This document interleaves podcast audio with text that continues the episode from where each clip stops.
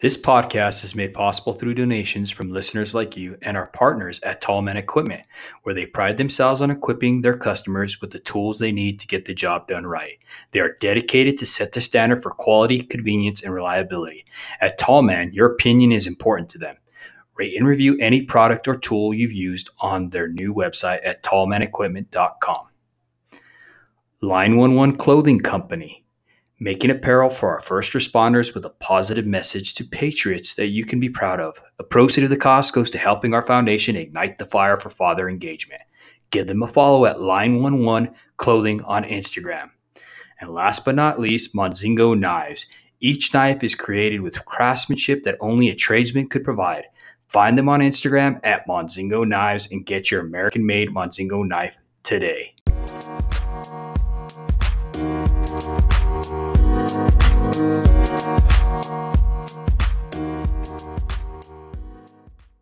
Welcome to the Show Up Dad. This is a podcast for hardworking fathers.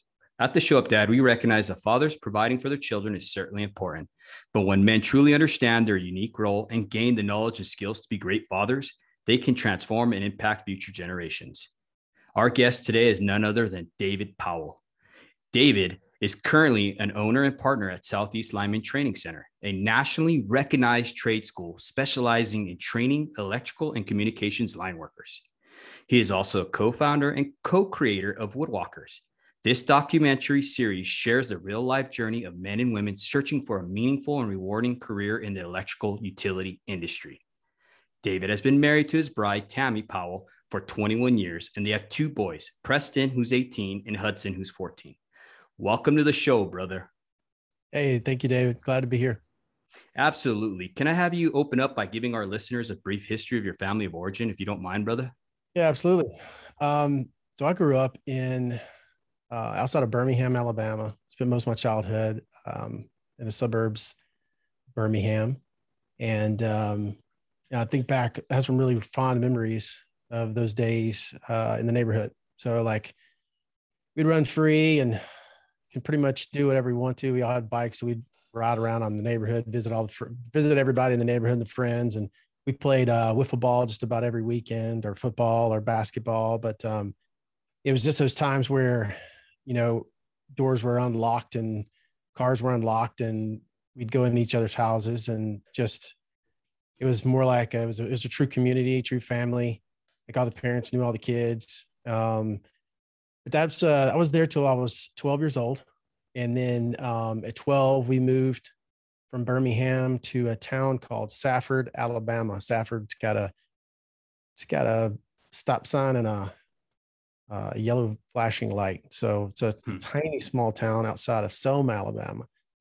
And so um, obviously Selma in the history books is pretty pretty popular for for some I guess some not so great things. But I moved outside in Selma and we had uh, what brought us there actually took us there is my my stepdad. My parents were divorced when I was two.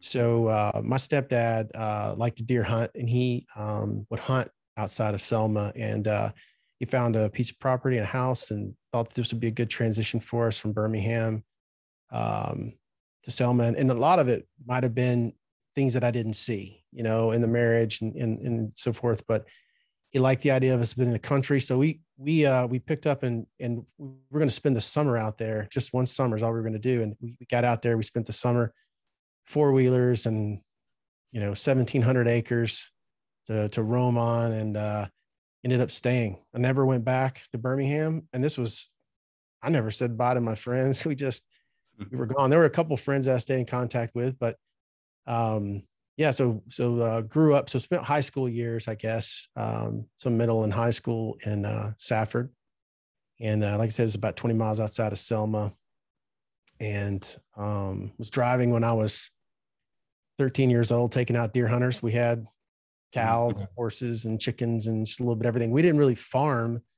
We, um, again, primarily it was just for deer hunters. My dad would still drive back and forth to Birmingham. Mm-hmm. That was pretty much uh, an everyday trek for him. And then, um, and then I um, went to, uh, so I went to a, a, private school there, Morgan Academy. Uh, graduated Morgan, went to work, I uh, went to school at Auburn University and, um, you know, for me, now that I'm running a trade school uh, wasn't even something that I was even aware of, aware of back then. You know, it's like I figured I had two two options. Uh, number one is go to work right out of high school, uh, doing whatever, uh, go to college or go in the military. Mm-hmm. You know, I never really realized there was an option for you know, for trades. But I took that path and graduated Auburn and uh, went to work for Alabama Power Company. I was there a short time before ended up uh, being at SLTC. Hmm. Yeah, no, that's definitely an awesome path that you've grown through. I want to kind of talk to you a little bit about your relationship with your stepfather. Okay. Um, if you can kind of expand on that, you know, looking back, how good was it with him? Like, did he really take that role as your father to step into that role, or what do you think? Yeah, so I um I had two dads. I mean, I, my stayed in contact with my biological father as well. Mm-hmm. Um, they were two very different individuals. So my um, uh, you know, you've probably heard the saying, "It's not where you start, where you finish." So mm-hmm. my stepdad didn't didn't have the best start from the standpoint of being a father.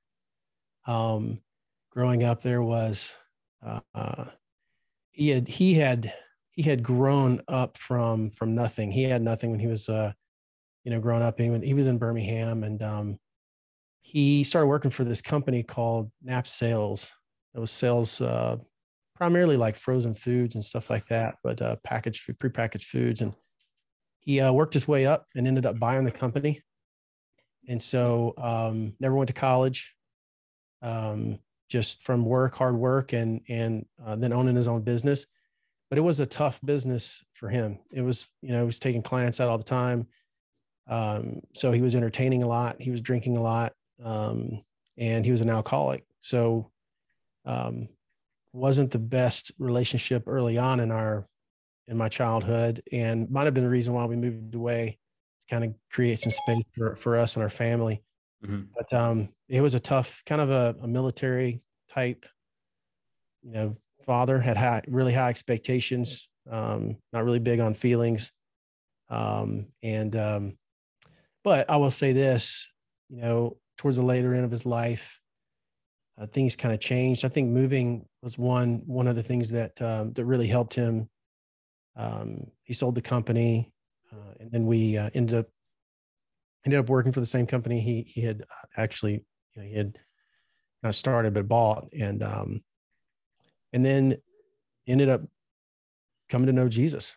So hmm. uh, the drinking went away, the smoking went away, and um, really started seeing his life change. Um, and it was a it was a, a process um, a lot of those things that added to the process. So at, at, the end of his life he's no longer with us. Um, at the end of his life you know we had a we had a really strong relationship uh, cared deeply for him. Um, but i will say for him you know as far as how he taught me and what he wanted to instill in me the older i got the more i could see it. So mm-hmm.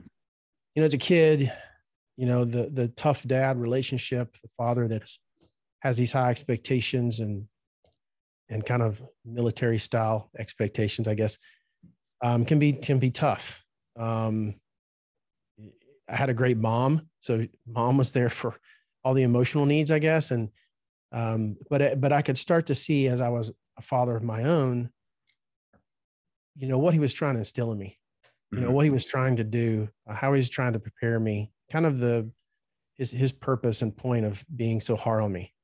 He he cared for me. He loved me. He just wanted he wanted to make sure I was going to be successful and and um, you know could take on all the challenges that life was going to throw my way. So it ended up very very well.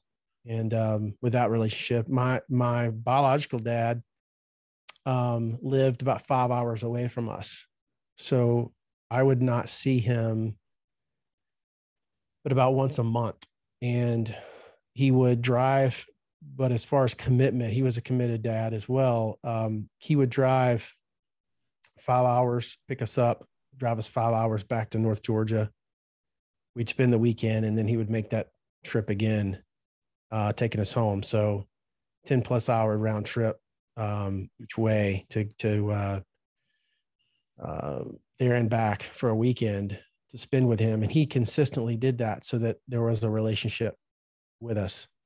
Mm. Uh, so I had I had two different I had two dads that had two completely different styles, and I would say I learned a lot from both of them, um, positive and negative, on how to and how to do things and, and how I want to be as a father. Mm-hmm. Well, it definitely seems that your biological father was definitely committed. I mean, driving like that just to make sure he spent that quality time with you, that's being intentional. And that's something we talk about at the show up dad. Um, and with your stepfather, I mean, one of the things that I've heard over and over on our show is that they could only give you what they had, you know? And a lot of times as fathers, when we come into a situation where we don't know what to do, we tend to fall back on what we were taught, mm. you know? And for us growing up, right? I'm not saying it was good or bad or whatever, but for us as men, it, we have to look at it like, hey, I forgive my dad, and he could only give me what he had, and he meant the best. You know what I mean? That that's something that I had to realize with my own dad because I, like you, my dad was militant. You know, he was out of control. He was out of control for real. you know, I did a, I did a, I did a, uh, a study called Quest for Authentic Manhood. Robert Lewis. It's uh-huh. it's had some years on it, but in that study, um, Robert talks about there's no dad that wakes up every morning thinking how he wants to ruin his son's life. You know, and, and ultimately, you're exactly right. Ultimately, dad wakes up and tries to do the best he can with what he has. And so the older I got, the more I realized that. And um, and that and that that that relationship really got a lot better, honestly, once I once I got out from underneath him. Once I got it on my own and I started living on my own, there was just a lot less tension. And um, I was kind of realizing I'm my own man and I don't, I'm not under, under that heaviness. Um, and that really helped us, uh, that really helped that relationship. But uh, I realized that too. I realized that he was doing the best he can, and I knew he loved me. He would tell me he loved me. And and he, here's the thing too: it's he was my stepdad, but he really, really, really wanted me to be his son, mm-hmm. and I and I knew that. I knew it bothered him he didn't want to share me, you know, and um, so I knew how much he cared about me. I knew how much he loved me. Um, but there were a lot of things too that were very positive. I talk a little bit about, you know, some of the things I learned um, from my from my stepdad, but and that is, you know, work ethic. Um, you know, we lived on a farm, and he did not. There were no such things as excuses. I would have buddies over. I would go out the night before, you know, maybe stay up a little bit too late uh, with my friends, and he didn't care. When that sun came up, my butt was up and he I had I had friends that were still sleeping in the bed. He he didn't care if they were still sleeping in the bed, but you're not sleeping in the bed. He's a, we're up working. You know, we got work to do. Um, and so number one is just work ethic. Number two is doing things the right way. You know, how many times I had to repeat the same job until it was done according to his standards. So um, he really did instill a lot of work ethic. When I, I mentioned I was 13 years old driving a vehicle, I was like I said, being on the farm, I'd take deer hunters out so I had to get up with the deer hunters and um, when they're eating breakfast and communicate with them and talk to them and kind of keep conversation going, which for, you know, 13, 14, 15 year old kid is, uh, is, is kind of challenging, but I learned how to communicate with adults mm-hmm. really, really well. Um, and so there was a lot of things that I can take back and say, man, he was tough, but I'm, I'm grateful for those times and the things that he taught me. Um, he uh he may ended up making I mean he made good money as he he's bought his own bought his own business and um he bought the business he was working for and uh he liked nice, nice things.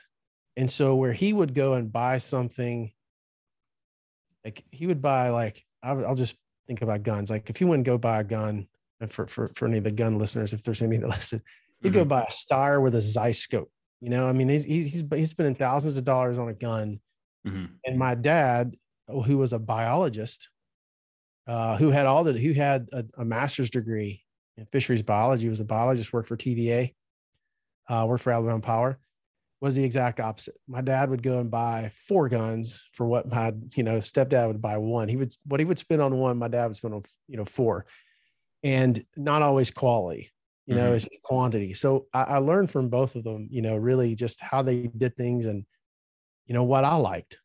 you mm-hmm. know and so there was a lot of different things i was able to to glean from both my dad and my stepdad mm-hmm.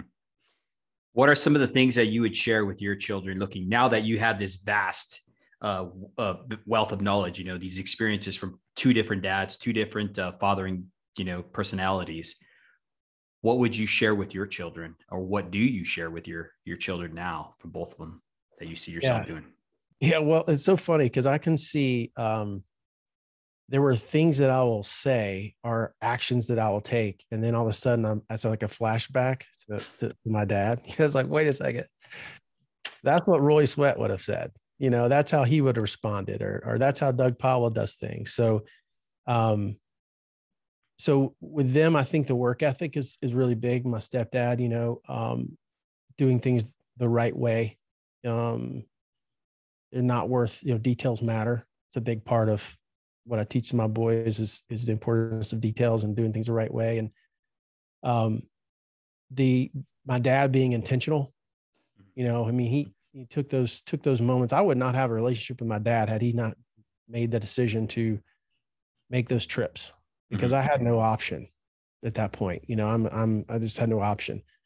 Um i couldn't drive or anything like that but that actually kept our relationship you know strong. And as i got old enough to drive and ended up moving to birmingham so he was much closer to us um I ended up living with him for a little while uh, after college, and so um, with with with that, I think being intentional with my boys, work ethic with my boys, um, you know, uh, also just again how they did things, um, how they valued things, um, the importance of of what they did. With my stepdad, he was very committed. I mean, he's a very committed husband. Mm-hmm. Um, as far as he he loved he loved he adored my my mom so I think I would want the boy, the boys that how do you know how do you treat a woman? You know how do how they treat their mom, how they're going to talk to their mom, um, and uh, those are all things that you know. Again, my stepdad I couldn't learn from my dad because they weren't together. Yeah. Yeah, it's pretty awesome that your father, your stepdad, stepped up into that role and taught you what a what a man is to a wife. You know, because that's one of the most important things we show our sons is that relationship. You know, that's something that we're going to take forever with us. That's how you're going to treat your wife. You know what I mean? And I think that's that's that's very stellar that he was able to do that. I mean, nowadays you don't really see too many men wanting to step into that role. And I gotta take my hat off to him and commend him for that because that's that's a those are some big shoes to fill, brother. And it sounds that's like good. he did a, a great job. So um with that being said, brother, thank you for sharing all that. I wanted to go into this transition, living your best life. Okay. I see that you're a coach and you truly have a heart and desire to help people out and grow people. You know what I mean? Um, I want to read you this quote.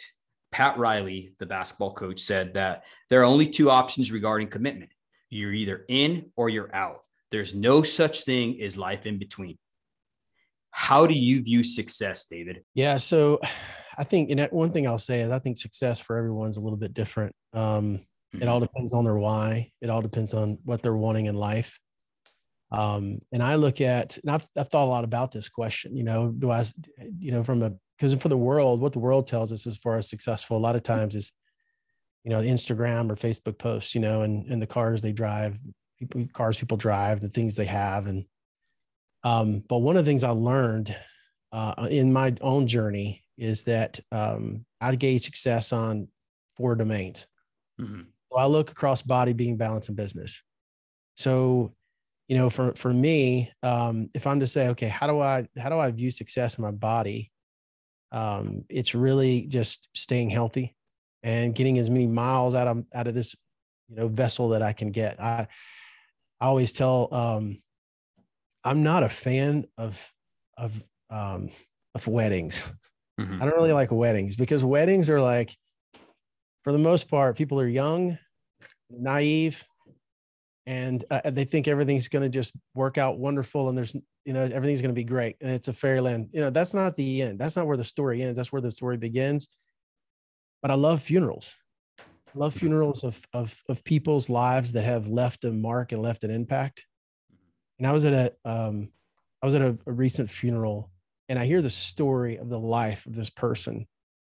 And and and she had lived her life so full and uh, i remember just sitting there going you know what i i want i want to finish so strong that my body is like it's like i've it's like my vehicle like i've driven it till the wheels have fallen off mm-hmm. i want to push my body so well so hard with obviously but i want to do it in a way that i've like maximized that potential so um, i have a quote from um, we talked about a little bit earlier before we started the uh, buddy of mine, Lance Cumming, he's a 30 year retired Navy SEAL. And he has, he has a couple favorite quotes. And, and one of them is it's better to burn out than fade away. Hmm. And the other is my, he said, my goal in life is to die young as late as possible. And, um, and I think just having that mindset of constantly pursuing, you know, I, I'm, a, I see myself as an athlete. I'm an athlete was an athlete in college, as athlete, athlete in high school, and I'm an athlete today. I'm, you know, going to be, I'm 44 years old, but the way I look at it is I'm going to continue to pursue something to, to keep, you know, put something out there to, it's going to constantly challenge me because I'm I want to be an athlete. So from a body standpoint, how do I view success is, is that it's just getting the most out of what God's given me. Mm-hmm. Um, and, uh, so for being, um, you know, I'm a follower of Jesus Christ, and so I want I want to know that my, my you know my life's mattered. Mm-hmm. I want to make an impact to, to the people that are around me. I want to know. I want them to look at my life and and know. And I and I, can, I don't have to do this at the end of my life. I hope that I can look back recently and say, "Hey, have I made an impact on people? Am I am I changing people for the better? Am I am I a, uh, an example? Am I leading them towards Jesus? Are they seeing you know love in my life. Ultimately, it's to hear, well done, you know, good and faithful servant. Yep. Uh, so that's the being side. The balance side is, um, you know, for my wife and my boys to know that I've given them everything I've, uh, everything I, I can, um, that I've invested in them, that I've equipped them for mm-hmm. life. Um, and, um, you know, and asking myself, constantly asking myself, um, and I asked my wife the other day, I'm like, I have to make sure that she doesn't feel second. You know, it's very easy for me to put work or put my own interest ahead of her. Mm-hmm. And uh, and I did. I asked her the question. I'm like, do you feel like you're second? Because you don't you don't deserve to be second. And so I think constantly asking myself those questions uh, in balance, and then and then business, and uh, you know, business from a success standpoint it always ties to a lot most of the time it ties to bank account but um, the reality is like there's and i can give a little bit history of the school i think we'll talk a little bit about that but i've been here for 20 plus years. And um, you know when, when the school started we were in a triple wide trailer and had 12 students in class and so you know now we're we've got four different locations three three full campuses 300 students class um, and at different times, there's been moments where I thought, well, I've, I've, I've made it, you know, it's successful. But then there's always somebody ahead of you. There's always somebody behind you, you know? And so it, it really boils down. If I had to like sum it up, it's really just knowing that I've, that I've grown and that I've given it everything I can that I, that I have, mm-hmm. uh, that I haven't settled. And I don't think it's something like, Hey, I'm successful. I've reached the top of the mountain and it's done. Mm-hmm. You know, it's like I just don't think you ever stop. There's no finish line. You've heard that. There's no finish line in life. You know, it's like you just keep going, you know. So um, I think as long as you can look across those four domains and and check yourself and ask yourself the serious question, you know, like, are you really doing good in those areas? And that's what I do. Mm-hmm. Uh, David David Goggins, um, uh, he has a book called "Can't Hurt Me." You don't know if you've read the book or heard of the book, but mm-hmm. David Goggins, a former SEAL, and he, he calls this thing the accountability mirror. And he goes, You got to look in the mirror. And I've heard another guy talk about it. He goes, Strip down naked. You want to check your body? Strip down naked. Go look at yourself naked in the mirror and then tell me what you see. You know, it's like, Are you happy? Like, are you happy with what you see? Like, but you just got to tell yourself the truth. And so, in those areas, body being balance of business, you got to look at that accountability mirror and you have to just, you have to ask yourself that tough question like, Am I, am I being successful in those areas? How do I am I doing am I doing great in those areas? Um, so that's that's just daily a part of my life, you know. Mm-hmm. Um, but it's not a it's not a hey I've reached the top and and now I'm successful and now I can rest and relax and and enjoy my life, eat, drink, mm-hmm. and be merry. That's just not how I roll. so, yeah. No, and, and I agree with you on each and every one of those points. Those are awesome that you shared that with us. Um, I took a bunch of notes on that. Um, and you're absolutely right. We can't let these challenges that we overcome be the pinnacle of our career. Yeah. You know what I mean? Because if we do that, then we get comfortable. And I don't know how many guys I've had in here say the same thing. They got comfortable in the marriage, they got comfortable at the job, and then an accident happened. You know what I mean? And Terry Crews, I think, says it best. He had this one interview where he was talking about, he's like, if I'm comfortable, I'm scared. He's like, you don't want to be com- comfortable because if you're comfortable, you're not growing and something right. bad is going to happen. You know what I mean? You got it. You know, you got to get used to that change. Change is growth. Change requires pain. You know, and one of the things they taught us in the military was pain is weakness leaving your body. That's right. And it sucks, you know, but sometimes you just got to pay that man, you know. and that's one of the things and you know part of what i did part of the lessons i've learned um, i had one of my team members just was asking me even before this before this call you know they were they're asking about leadership and and how you've learned what you've learned. And you know part of my journey was i wasn't i wasn't i'm not a veteran. I, I never spent time in the military. So but for some crazy reason at 30 something years old i decided i wanted to go test myself. Mm-hmm. I surrounded myself with with uh, former SEALs and and went through a you know civilian training course because I wanted to learn, and there were things they taught me there that will forever be with me, um, and just the value of of of you know that leadership and, and that understanding that you know pain is weakness leaving the body. You know, I mean that's um, mm-hmm.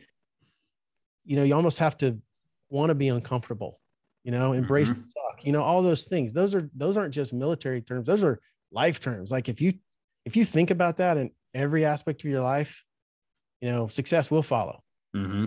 You're never resting and relaxing and getting comfortable get comfortable being uncomfortable you know that's another term you always hear so um i just i try to apply that consistently mm-hmm. uh, across those different areas no, absolutely. Um, and you're right. You know, you that comfort, man, that'll that'll get you. That's one thing I've learned, you know, because I've gone complacent in my life. I've gone complacent in my marriage. I've gone complacent with my children, you know, and that's one of the things that spawned this whole movement of the Show Up Dad Foundation. You know, I realized how, for lack of better words, crappy of a father and a husband I was.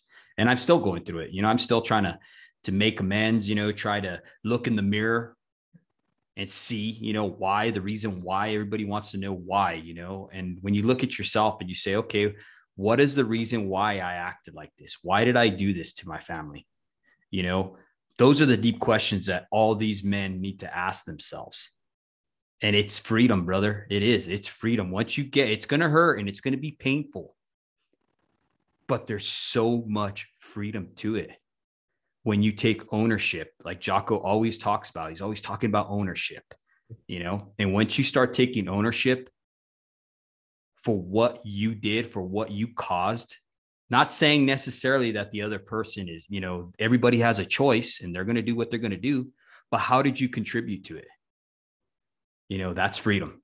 It is know? freedom. You're exactly right. I mean, realizing that if, if, that you have to take responsibility for everything. I, I had where I've, a friend of mine had a quote um, no matter where you are in life you've made an appointment to be there mm-hmm.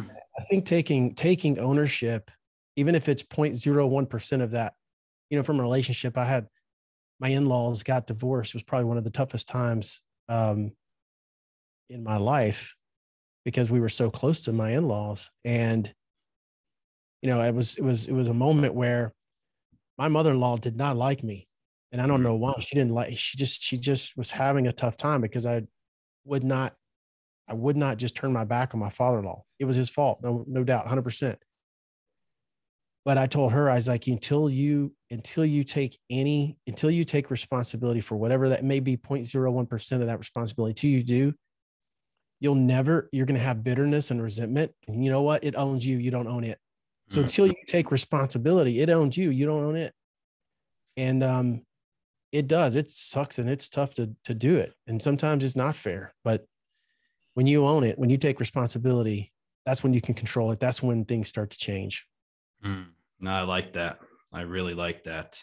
Um, after we talked about success and stuff like that, and your your pillars and everything you talked about, and how there's different levels of success for people. Um, I always try to talk about significance because for me, I live the life of success. I want to be significant. I want to leave that mark. How do you view significance in your life? Yeah, I think that's been a that's been a journey.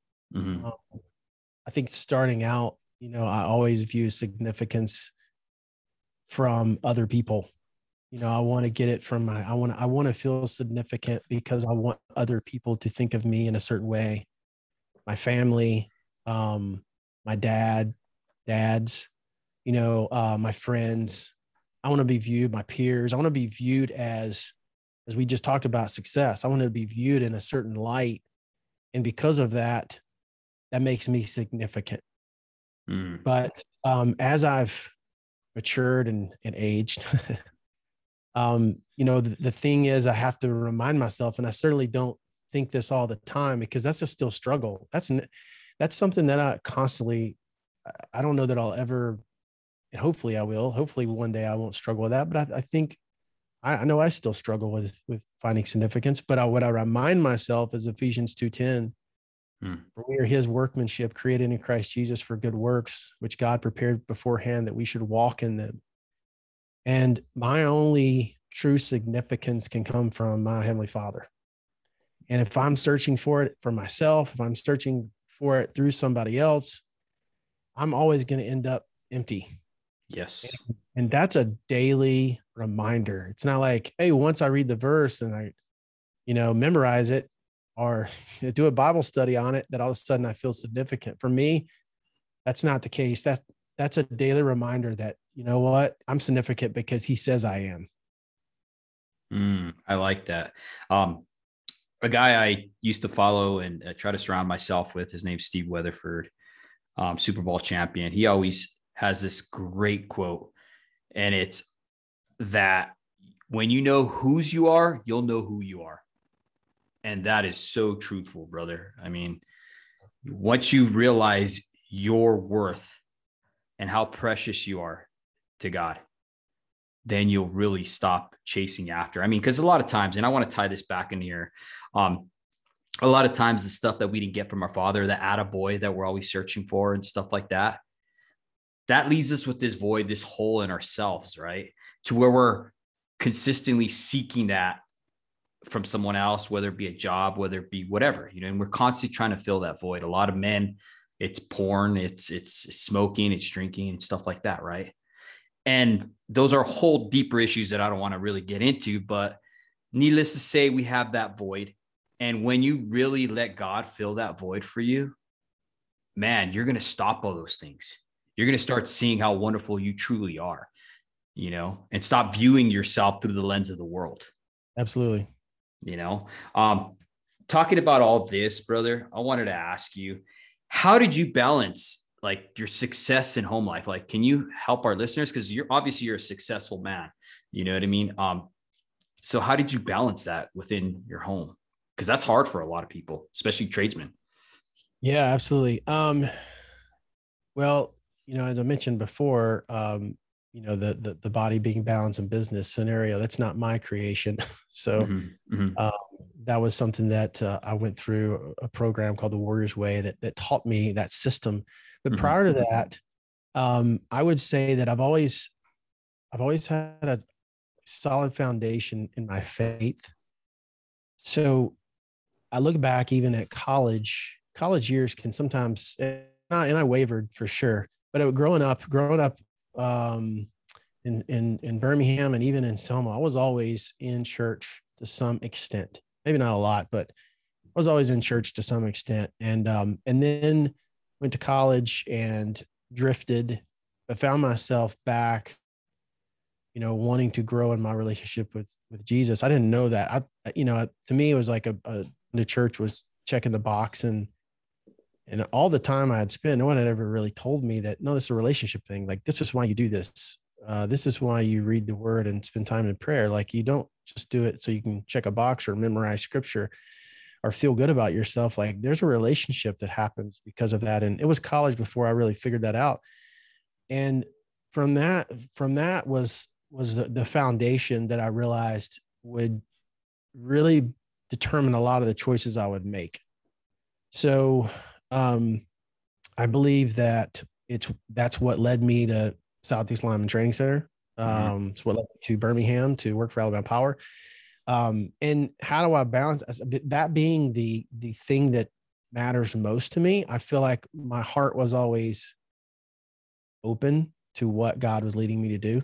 Mm-hmm. So I didn't have like this, I didn't have it all figured out. I mean, I listen, I would the, the, the, good thing about it is I did want to be around my family as much as possible. I didn't have to travel a lot when we, we came up here working at, I'm working at a small business. That's really, we're just trying to, we're, we're at the bottom of the barrel trying to make payroll. I mean, at, at the end of the day, like I don't, I could share more about that, but you know, the reality is like, I had no clue.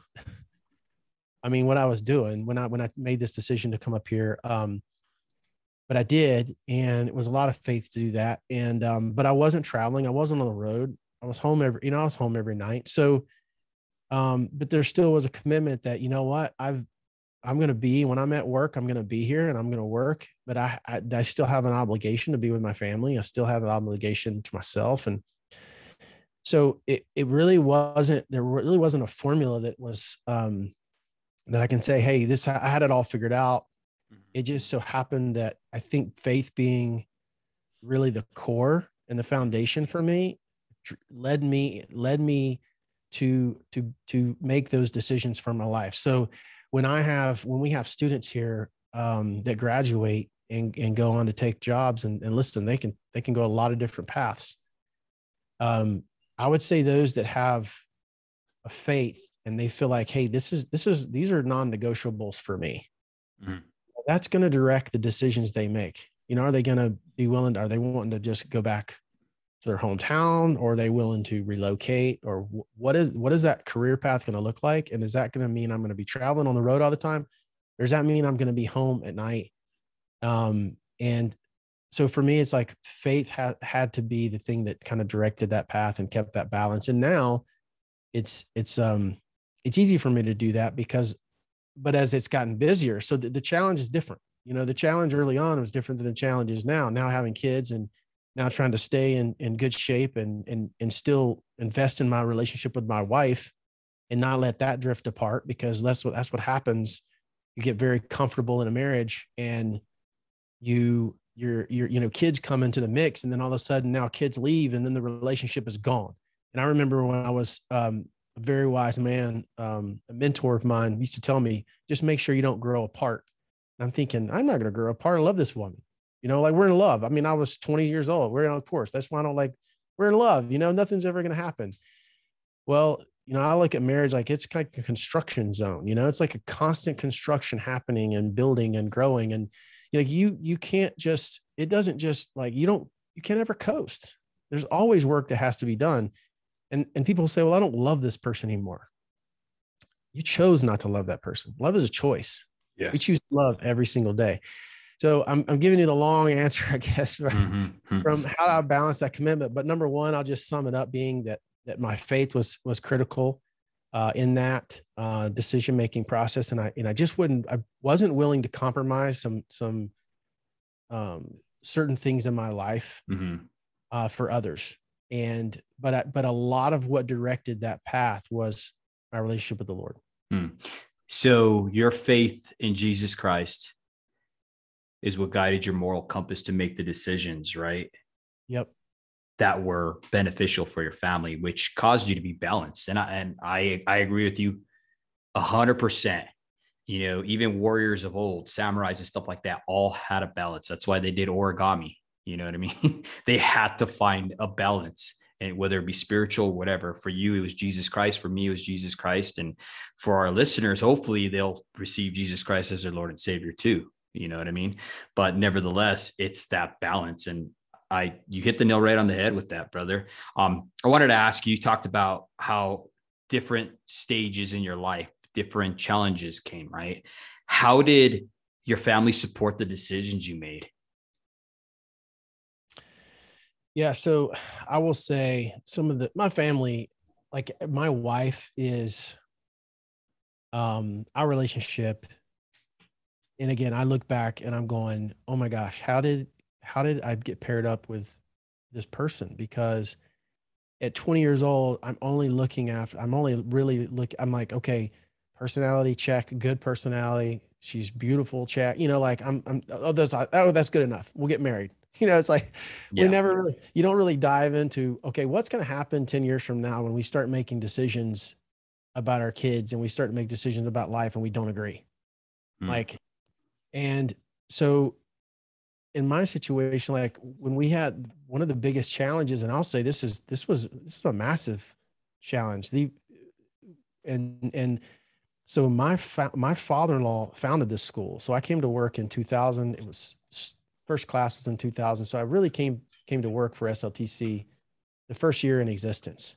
So he's actually the one who founded SLTC. He and another gentleman, and uh, and so I, I I came to work for my father-in-law, which some people would say that's just that may be a really bad decision. I mean, my my dad and my my my dad didn't really say much about it.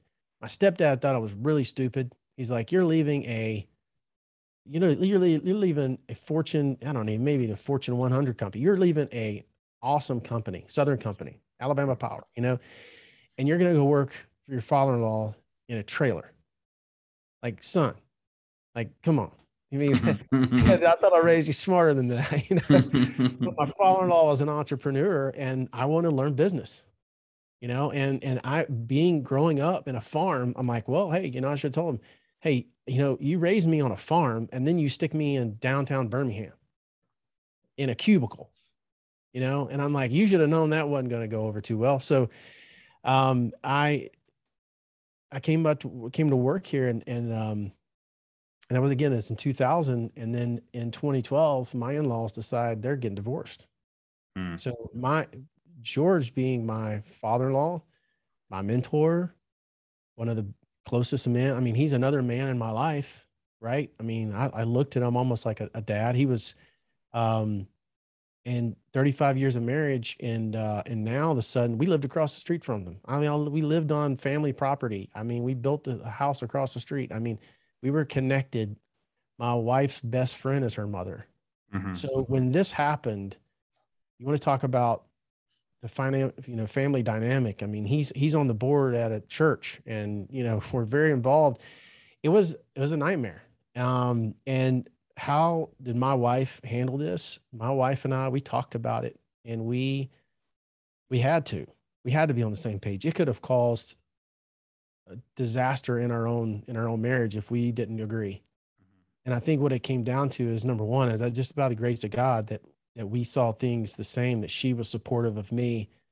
Um, and I say this all the time too. It's her faith too. Like, I don't know how, you know, when you think about marriage and, and the challenges that are in marriage, you take, you take Jesus out of it. I don't know how, I don't know how anybody makes it without Jesus. Mm. So her relationship guided her, my relationship guided me. And, and we had trusted each other to do what we felt like was best for each other. And she supported me and I supported my father-in-law. Now I didn't support what he did, but I supported him. You know, I was there for him. I was still working with him.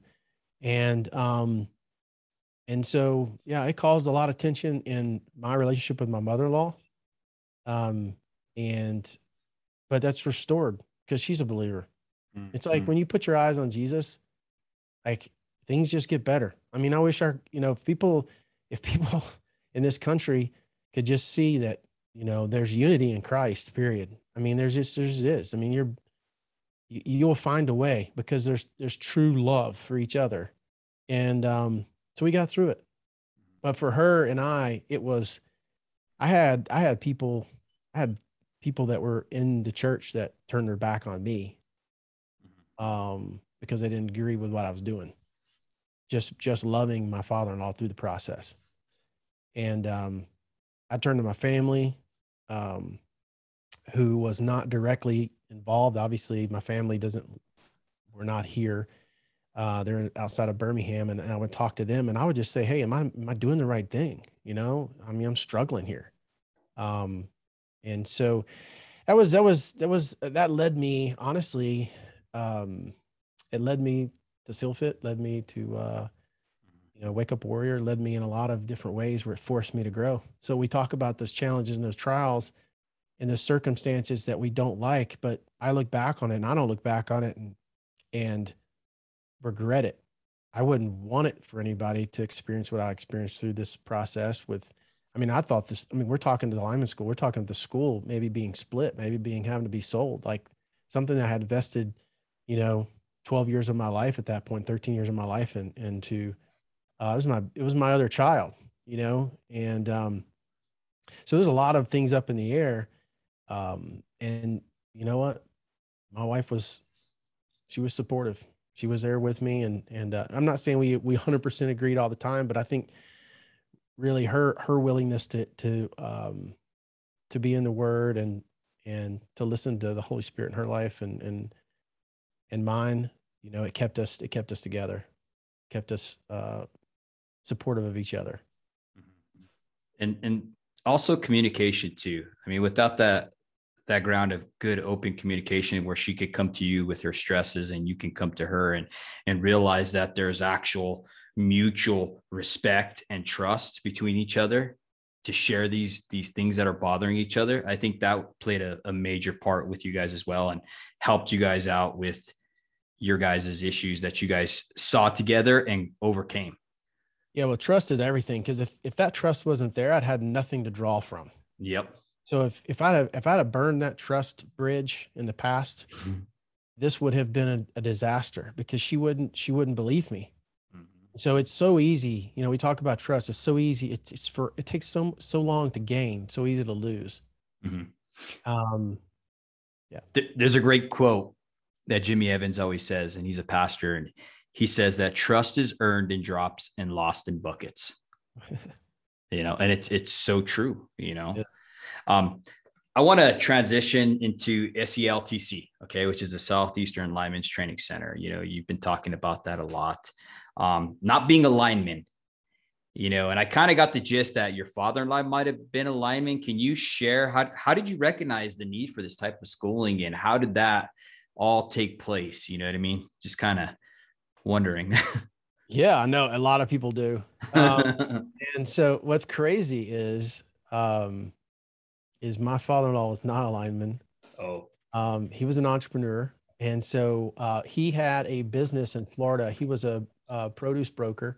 he would sell by the tractor trailer loads. Um, he would sell produce and they had mutual friends that lived here in in Trenton, Georgia, outside of Chattanooga. They they had some friends that uh, you know that would come up here and some some Florida friends. Okay, so George and his wife uh, uh, Darlene, my mother-in-law, would come up here and they would spend summers. So produce is is obviously seasonal. So uh, he would work and you know sell, and then he would come up here and and spend some summers and um, they travel to Tami's. Uh, they tab- travel to Auburn games. Uh, she was a cheerleader at Auburn, and uh, I walked on and uh, played a couple years there. So um, he would go. They would go to Auburn games and and just spend some time up here. And you know, he's a, he's an entrepreneur, so he's like, man, you know what? I'm up here a lot. Like this might be. I just might want to find something to keep me occupied. Well, a gentleman by the name of Randy Beckus and George started talking and um, Randy was the industry. He was the industry professional. He's a guy that had been working for uh, you know in the in the trade, and he approached George uh, about starting school, and um, they talked about it. And I don't know all the dealings and what all came about, but uh, George thought it was a great idea. They bought 19 acres right here in Dade County, and threw a trailer on a property, and and um, and Randy was like, "Yeah, this is how we're going to do it, and this is this is this is how it'll all work." And for your listeners and stuff, and I don't know, you've probably, if being in the trade, you probably know Northwest Lineman College. Yeah. Right? Yeah. Oh yeah. Okay. So, so Aaron Howell, um, it, you know, Aaron Howell, uh, president Northwest Lineman College, and and Randy had communicated, and I think early on they were really looking at some kind of uh, partnership. Um, and I met Aaron in in Alabama at at the uh, Alabama Power corporate headquarters uh, in Birmingham because Randy brought him down and um, and met Aaron there, and then we actually when I came to work in November 2000, we we communicate with Northwest, so we would talk to Northwest um, on a on a, a fairly regular basis. Maybe it was once a week, maybe once every couple of weeks. And um, and then it got to the point where we realized we were kind of going our own ways, um, and, and we didn't even see ourselves so much as competition back then because I mean we were we were training like 12 people a class. I think they had maybe 50, 60 a class. They're all the way in Idaho. We're all we're all the way here in North Georgia.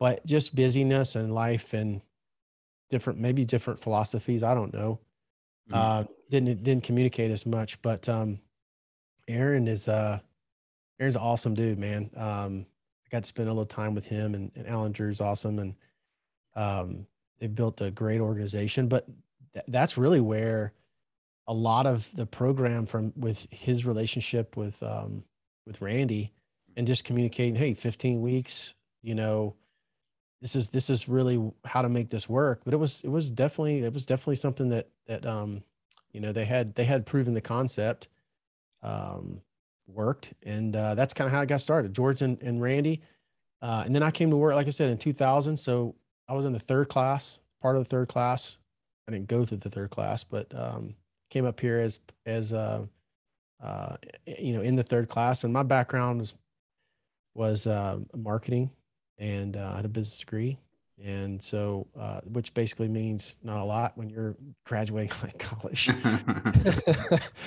You know, so, well, just learn the school of hard knocks here. Um, when you have no budget, you have no money, and you're trying to market and brand, um, pretty much try everything. And um, yeah, just, just literally.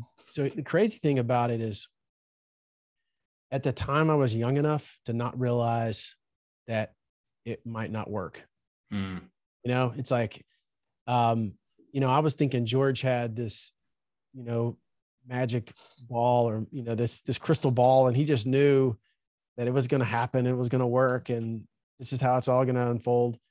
And um, so I had all my trust in him, and I think he was kind of trusting me because at the time he was still down, make he was still doing produce. I mean, he wasn't even here. Mm-hmm. It was me and Randy here you know, in the business. And um, and uh, our Dale Gaddis, which was another one of our instructors, and it was just us up here. I mean, that was it. so mm. I was running, I was doing basically marketing, recruiting, and and uh, you know any kind of financial aid, and and really just hustling to try to get guys in the seats. Man, that was my job. Like get mm. them in the seats, find a way to get them here. Mm. Um, and we had a receptionist. I was a receptionist. You know, so it's like I was doing doing anything in the office Mm-hmm. Um, mm-hmm. and uh, yeah, that's just just and then I, you know the reality is, well, number one, it's it's not knowing that, not even thinking that failure was an option, mm-hmm. and just continuing to grind and persevere. Um, and and then on, honestly loving what we were doing, having a passion for what we were doing, even though I'm not a lineman. Mm-hmm. Um, you, know, you talked about me being kind of like, I mean, I am. I believe in. I want to improve people's lives. I see myself as a coach and a mentor, um, and a motivator, teacher. So for me, I look at it and I go, then this is this is equipping people for a great opportunity for a great career. Uh, I'm improving people's lives, even though I'm not directly out there training them how to climb poles. I'm mm-hmm. a part of this process, and I believe in the process. So mm. it just it's just you know doing the right things consistently over time you know, I mean, putting our putting our passion, and our effort, and our desire to to to make each class the best we can, uh, just continue to to grow, and, and here we are. Dave, I wanted to ask you: Do you feel that the students that come into this program do you feel that they're fully aware of the sacrifices that they're going to be make to to be a part of this rewarding career? I mean, so do they? I mean, we do our best to, to let them know what the expectations are. Mm-hmm. You know, I mean, this is what it's going to be like. I mean, all of our all of our all of our trainers are journeyman line workers. You know, they've been doing this, some of them, you know, 30 years. So we don't sugarcoat it. I mean, that's the thing. Like even mm-hmm. even if, even though they're talking to the girls on the phone, I mean, we are not we are not telling them uh, that it's all going to be sunshine and rainbows and and you know unicorns and and all this great stuff. Like it's going to be tough, and we're going to train in tough elements and situations and and you know if you're not willing to travel or relocate um you're gonna miss we tell them you're gonna miss you're gonna miss birthdays you're gonna miss christmas you're gonna miss thanksgiving like this is the reality of this career um, and if you're not willing to do that, you might need to think about it. You might need to think about something else. Mm-hmm. And um, so I know it comes from, you know, it's it's I know that's our instructors and you know, intent is to to to make sure they're prepared for this type mm-hmm. of career. But you know as well as I do, you're 18 years old, you're 19, you're 20 years old, and and and 85% of our students are not married so mm. they're not even thinking about that right now. All they're thinking about that that new paycheck. truck and new tire. Exactly. mm-hmm. They're thinking about the paycheck. And so it's it's hard to get into them that, hey, look ahead, understand what this is going to look like um, you know, years down the road. And um, you know, your life's going to change.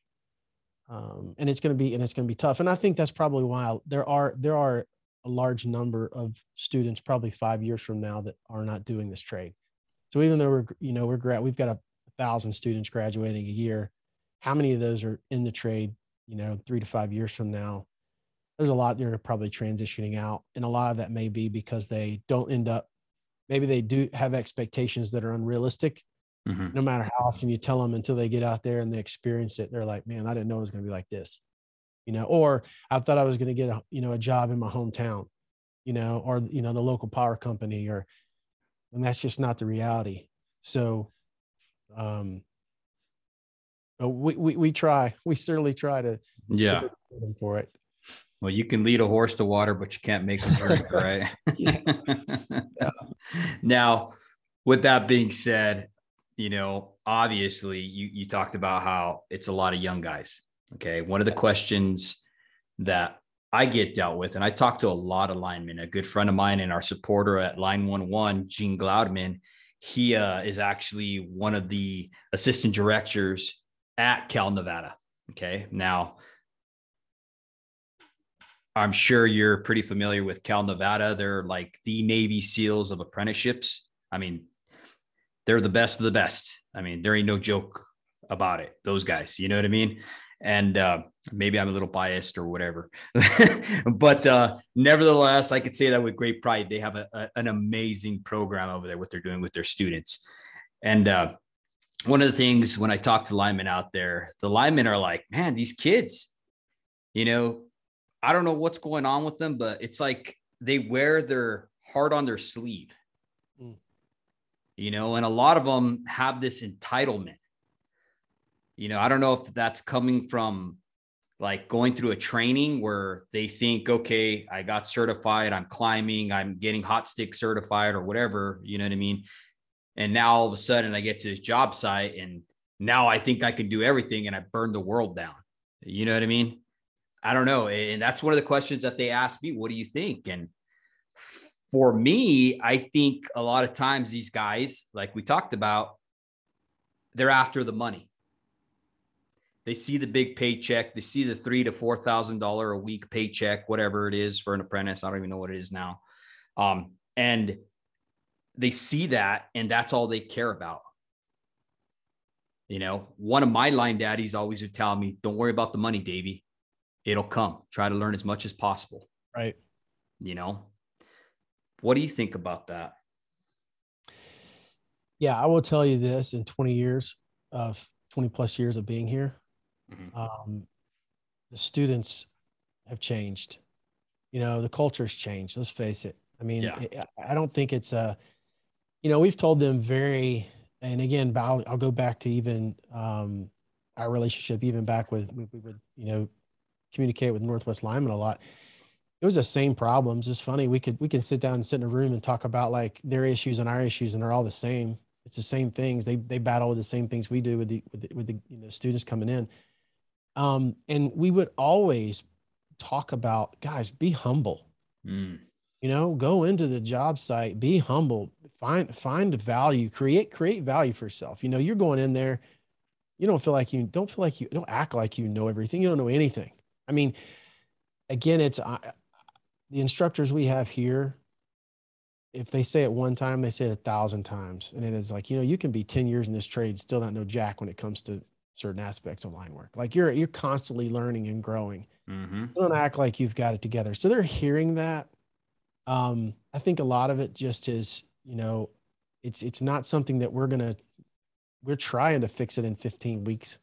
Mm-hmm. You can't, you know, in 15 weeks, it's it's it's kind of hard to unprogram 18 to 20 years of of a mentality and a thought process and a culture. Mm-hmm. Um, but you know what? There's still hope because I, I still see characteristics of guys today. They're still choosing to get into this trade. They're still choosing to do this kind of work. Mm-hmm. Um, and um, but it, it is it is a little challenging because the things the how hard we could be on the guys, the tough love that we could give them 10 years ago, can't give them you can't give the same tough love today. No. You know, it's not the same. It's not received the same. Um, but that's the that's that's we also we also see that it's very important for us that when when a when a student graduates SLTC, they can't just know the work. There has to be intangibles that they have. You know, mm-hmm. there has to be there has to be those things that allow them to be an asset to that crew. You know, and it's the soft skills that you don't you don't hear about. You know, I mean, we we want them again show up, be there on time, do what you're told, be safe. Like um, details matter. Um, you know, just having the ability is great, but there's so much more than that that comes with, you know, being here. And so we do feel obligated. We do feel like it's our responsibility and being good stewards in that 15 weeks to do our, to do our part and try to train up as best we can. It's not just, Hey, can we check a box and can you do all these things? And then we're going to send you out there the industry. Mm-hmm that's not really that's not it. I mean, there are so many things we're trying to instill in these guys in 15 weeks. Much more beyond that. Mm-hmm. You know, do the skill, that's fine. But but how are you going to be when you're on that crew?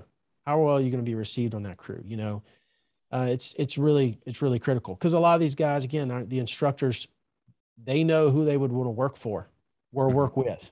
Like if this was an apprentice on my crew, you know, I mean, we we give them that that ability so we have what we call a behavior assessment. We have a point system. And instructors can terminate students not just based on grades, but based on points, based on uh, failure to uh, advance, failure to uh, progress. Uh, could be attitude, could be, you know, safety, could be a number of different things, leadership. And those instructors, we, we make sure that I'm like, listen, this is your guy. Like he's leaving here and he's, he's your guy. Like you, you came, he came here and 15 weeks later, he's leaving here. And yeah, he's an SLTC graduate, but guess what? He's a graduate of your group, which means he's wearing your brand on him. Mm. Now, you're not willing to put him out there and say, you know what, and vouch for him to say, he gets this is a guy that I would want on my crew. This is a girl I would want on my crew.